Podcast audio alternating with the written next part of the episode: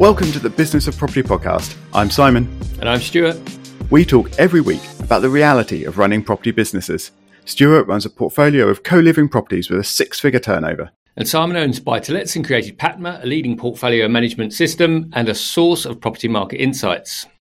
Don't forget, you can join our email list through the link in the show notes. Now, today we thought we'd discuss uh, a topic that someone else mentioned to me. So this is a, another landlord, and they're they're in the situation that they have a couple of existing buy to lets, and they're feeling that they're not sure what to do with them. So I think we'll, we'll sort of improve or, or add to this this story as we go along. But one of the first sort of questions they, they put out was, what would you do if you had a reasonable amount of money to invest and you're interested in property because they have traditionally done buy to let, but they don't really feel that it's profitable anymore. And I, I came back to that initially sort of on the profitability point of buy to let because for lots of people and in certain situations, buy to let is very much not profitable anymore. And for a lot of people who are in buy to let already, they're going to be finding problems at the moment, especially if they're coming up to, to mortgage renewals. However, if you're going into fresh buy to let deals, I believe it is possible to find buy to let deals that are profitable. The level of profitability might vary, and whether you're wanting to accept that level of profitability, that sort of level of return on your money, can obviously vary depending on your situation. But buy to let is very low effort compared to some of the other options. Possibly not compared to other investment options, but other property options. So, first of all, Stuart, do you, do you think I'm, I'm sort of right in this sort of summary? I know, I know we've talked about this in a bit more detail in a, in a past episode, but, but just a, a quick sort of recap on this point. Do you, do you think I'm, I'm right that buy to let can still be profitable, or, or, or am I barking up the wrong tree with it? Well, as you know, this subject sort of leans into one of my pet subjects that, that makes me smile wryly, which is people randomly posting questions on the internet or on social media. And I, I don't think that they're necessarily looking for specific answers. I actually think they're probably just looking to bolster their own personal perspective. So I, I, I say a lot of this with tongue in cheek, but it's it's always interesting to me, and I see it on a couple of the forums as well, where someone says, I've got a hundred thousand pounds to spend. Where should I spend it? and then that leads to uh, the number of people responding and, and giving their points of view about where to spend. And I just think if you've got a hundred grand, are you going to let a random stranger on the internet tell you where to spend that money? So I, I always treat these things with uh, with a with a little bit of uh, a, a distance and a pinch of salt. But of course, the, the, the, question is, and, and it's impossible to answer all of these questions as well without without the detail from from each of the individuals, which is why again I, I always smile wryly. But in terms of profitability, as we've we've talked about this on this podcast in quite some quite recent episodes, and we know that buy to let is really really tough right now, and the interest rates have climbed a lot. Uh, we you know we had a chat with Simon you know, Simon Glastonbury, a mortgage broker, only very recently. So we know things have calmed down a bit, but it's still a lot tougher. And the first question that always springs to my mind is how are people buying? Are, are they buying in, you know, so if someone's thinking about investing, are you buying in a limited company or a personal company? Because that is the first question, which, you know, again, you know, we talked about this episode 189, how Simon and I pay ourselves from, from limited companies. And also episode 178, you know, we talked about have interest rates broken by to let, for example. If the person is buying in a personal name, then the next question is, well, are you a higher rate taxpayer or a lower rate taxpayer? Because once again, that is going to have a significant issue. And of course, all of that is buy the by depending on the, the, property itself. You know, if, you, if you've got a property that's generating four hundred pounds gross rental income, that's going to be very different to if you're renting out a property that's generating two and a half thousand pounds per month rental income. So, I guess my response to any of these questions, Simon, is a lot more questions. A lot more questions. Well, yeah, it's great. But I, I think, first of all, I'm just going to put, put in a bit of a defense of, people asking questions on social media and, and, and other channels and things. As much as I don't think, well, maybe maybe some of them are actually just looking for people to tell them what to do. But I think mostly people asking these sorts of questions are are not expecting a "you must do this" kind of answer. They're they're looking for sort of canvassing opinions and looking for new ideas and trying to find things that perhaps they haven't thought about, or as you say, perhaps trying to sort of reassure them that their their existing plans, their existing thoughts are are sensible and reasonable. And and I don't I don't think that's a bad thing. I mean, we we talk to each other, we we explore ideas and thoughts and possible approaches to things.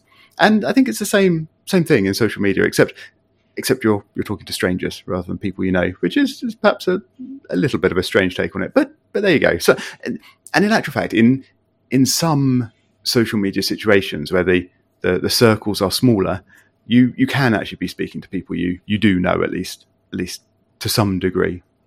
So, so yeah, so just to get my my little defence of, of strange questions on social media. To get back to to investing in, in buy to let, you're, you're quite right. It's that the situation matters a lot. And as you say, personal names versus limited company, huge difference at the moment. And and that's down to high interest rates and of course the, the section 24 tax changes that came in a few years ago.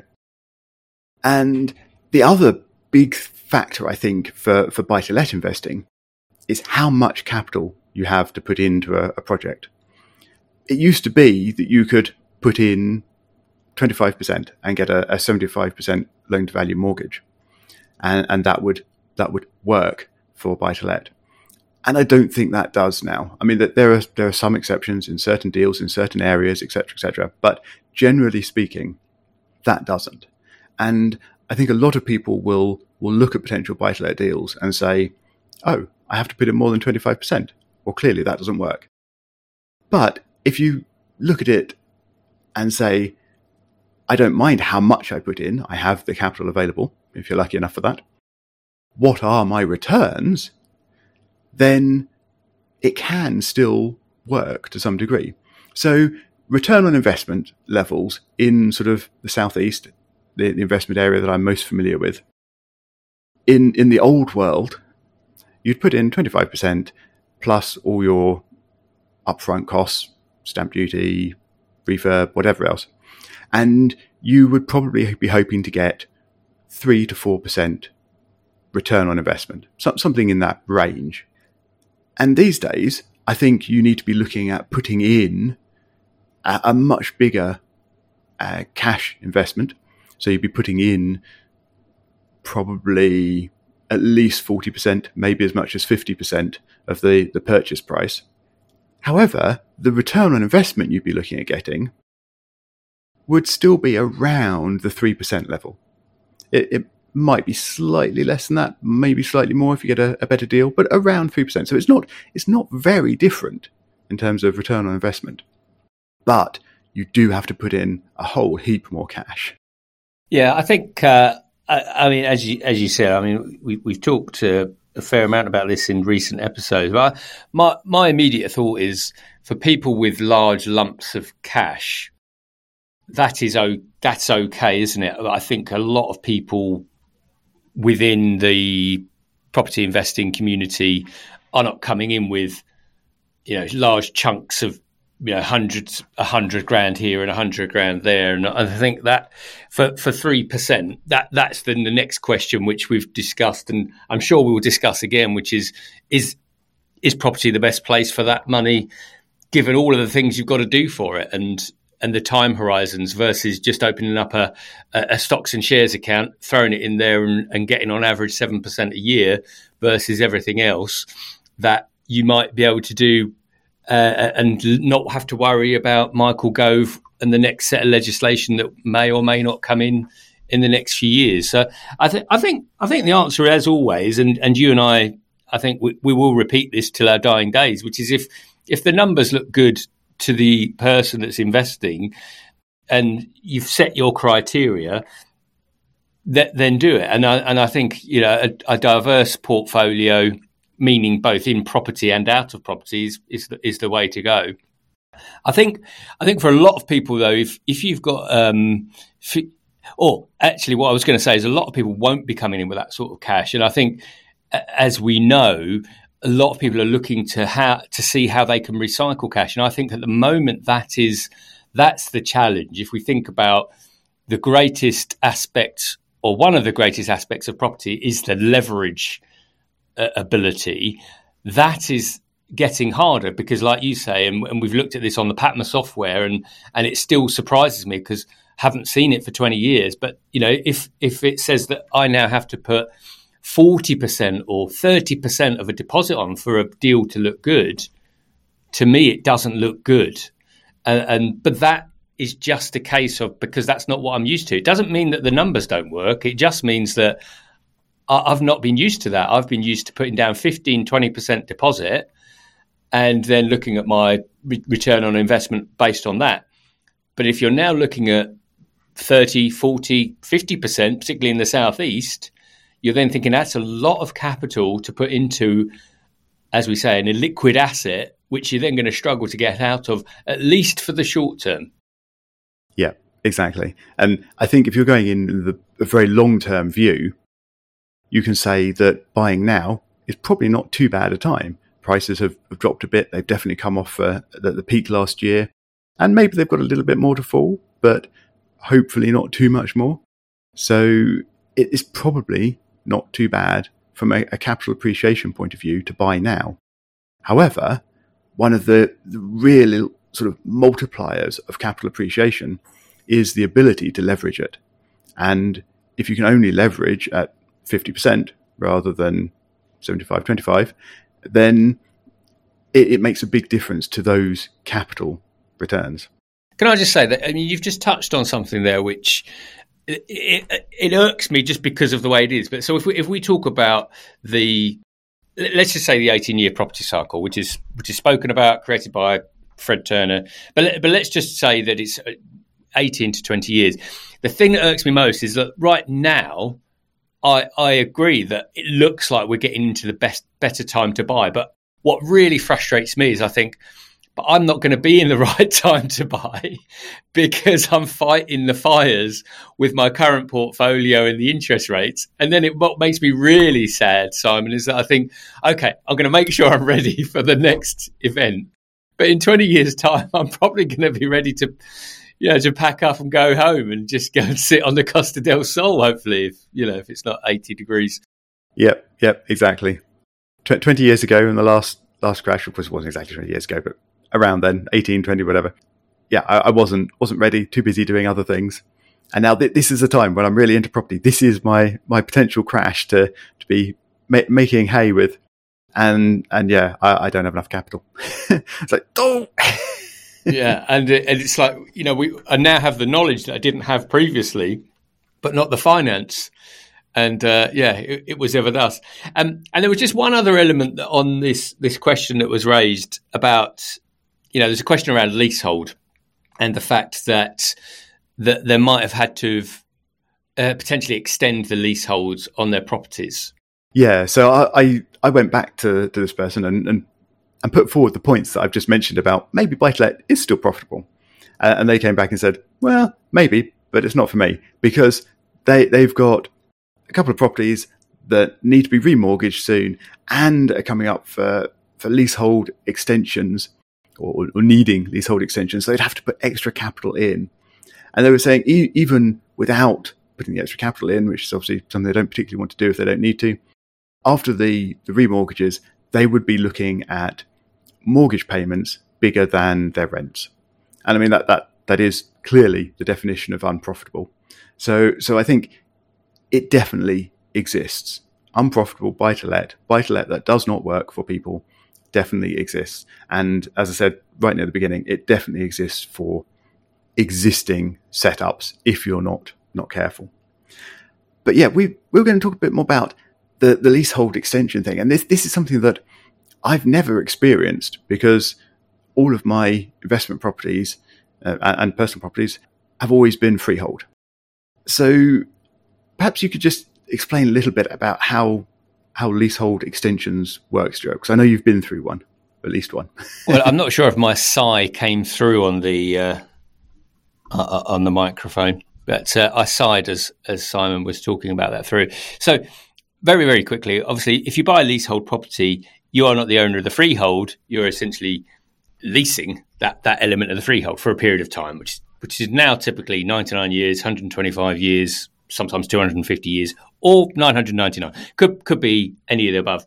Now, typically, when that lease gets down to sort of 80 years or less, and you know the number that we used to have, and I'm not sure if it's the same now, but basically, if a lease gets down to 70 years, you will find that that property is not necessarily unsaleable, but the value of it will drop markedly. Uh, I mean, considerably. So so the thinking is that essentially when your when your lease gets down to sort of 80 or under, that you should really be extending that lease so that it's appealing to the next buyer and you're you don't have to devalue that property. And you know that and that happened on one of ours. And, and essentially it, it was the original lease when my wife bought the property was whatever it was 125 150 years it got down to 80ish and we had to extend the lease. When you extend the lease, you, as always, you're crossing quite a few palms with a few different pieces of silver. One of those being a solicitor, one of those being the freeholder solicitor, and essentially what they work out is what they think the value of that lease extension is. And in our case, it was a flat in London. The lease extension itself was about 20k. So quite a significant sum of money. However, what that means is that we wouldn't have to accept a, a 30% or 40% discount on the property price should we sell it. And it's now, now that we've extended the lease by uh, 100 years, we don't have to worry about it. What that means obviously is that if, if you're thinking about a property if you if you're looking at buying a property that is anywhere sort of around 80 90 years and you're thinking long term which obviously we should be then you need to be thinking about the fact that know, these sums of money could come in. Now, the, the interesting thing is with the current markets, this could be a good time to look at lease extensions because property values are flatter.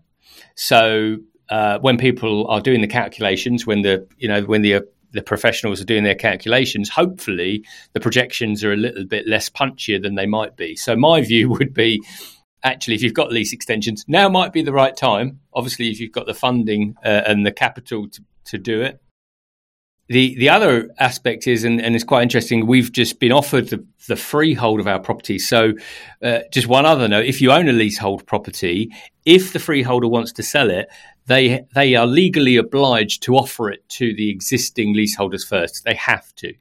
They have to offer it for a certain period of time, and then the the leaseholders get whatever it is, I think 90 days or whatever the number is to to agree or not. That then will throw you into a, a separate bucket of uh, infighting with said leaseholders because first of all someone has to organise this. So in, in our case we've got six leaseholders. My my wife's taken on the baton of trying to get people together and as you can imagine you've got a, a wild and varied bunch of people, some of which are quite responsive, some that just say it's fine. I will die in this flat without having extended this lease. So, um, uh, so anyway, in short, that that's lease. But lease does complicate things, and as anyone that's listened to this podcast knows, I'm probably not a a fan of lease because I also have a leasehold flat. Uh, and the other thing with lease is that you will pay ground rents, you'll pay service charges, because that's where the freeholders make their money. The the other sort of fly in the ointment, and I appreciate we're coming towards the end of this podcast, is that with leasehold, you are in other people's hands, but also there is a lot going on in government uh, around leasehold and how that's going to look in the future. For me personally, and you know, Simon and I talked about this before. If you gave me the option to, to buy a leasehold flat, it would be my last option. However, if I ran the numbers and the numbers looked okay, I'd probably still do it, but it wouldn't be top of my list to do because of the the number of complications. But I would never want that to put someone off. I'd say just look at it, and if it if it looks like it could work. I mean, the, the, the flat we've got now, which was the the six month flip, which we've now owned for nearly four years, you know, that is the service charges are are quite literally eye watering. Every every every quarter those come through. Uh, it it pains me. So leasehold something to look at. So just in, in relation back to the question, I can understand why that would concern them. However, my view would be if you if they've had the finances to extend the lease, they're probably better off doing that, depending on those values, because obviously we don't have enough data. But otherwise, you're going to get p- potential buyers if when they look to exit that will say, well, actually, it's coming very close to whatever 70 years.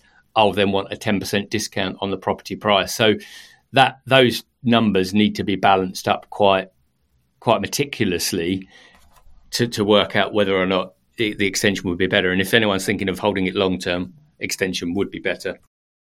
I have questions around share of freehold versus leasehold, and, and I think perhaps we we could get into that on, on another day because unfortunately we have, have run out of time today.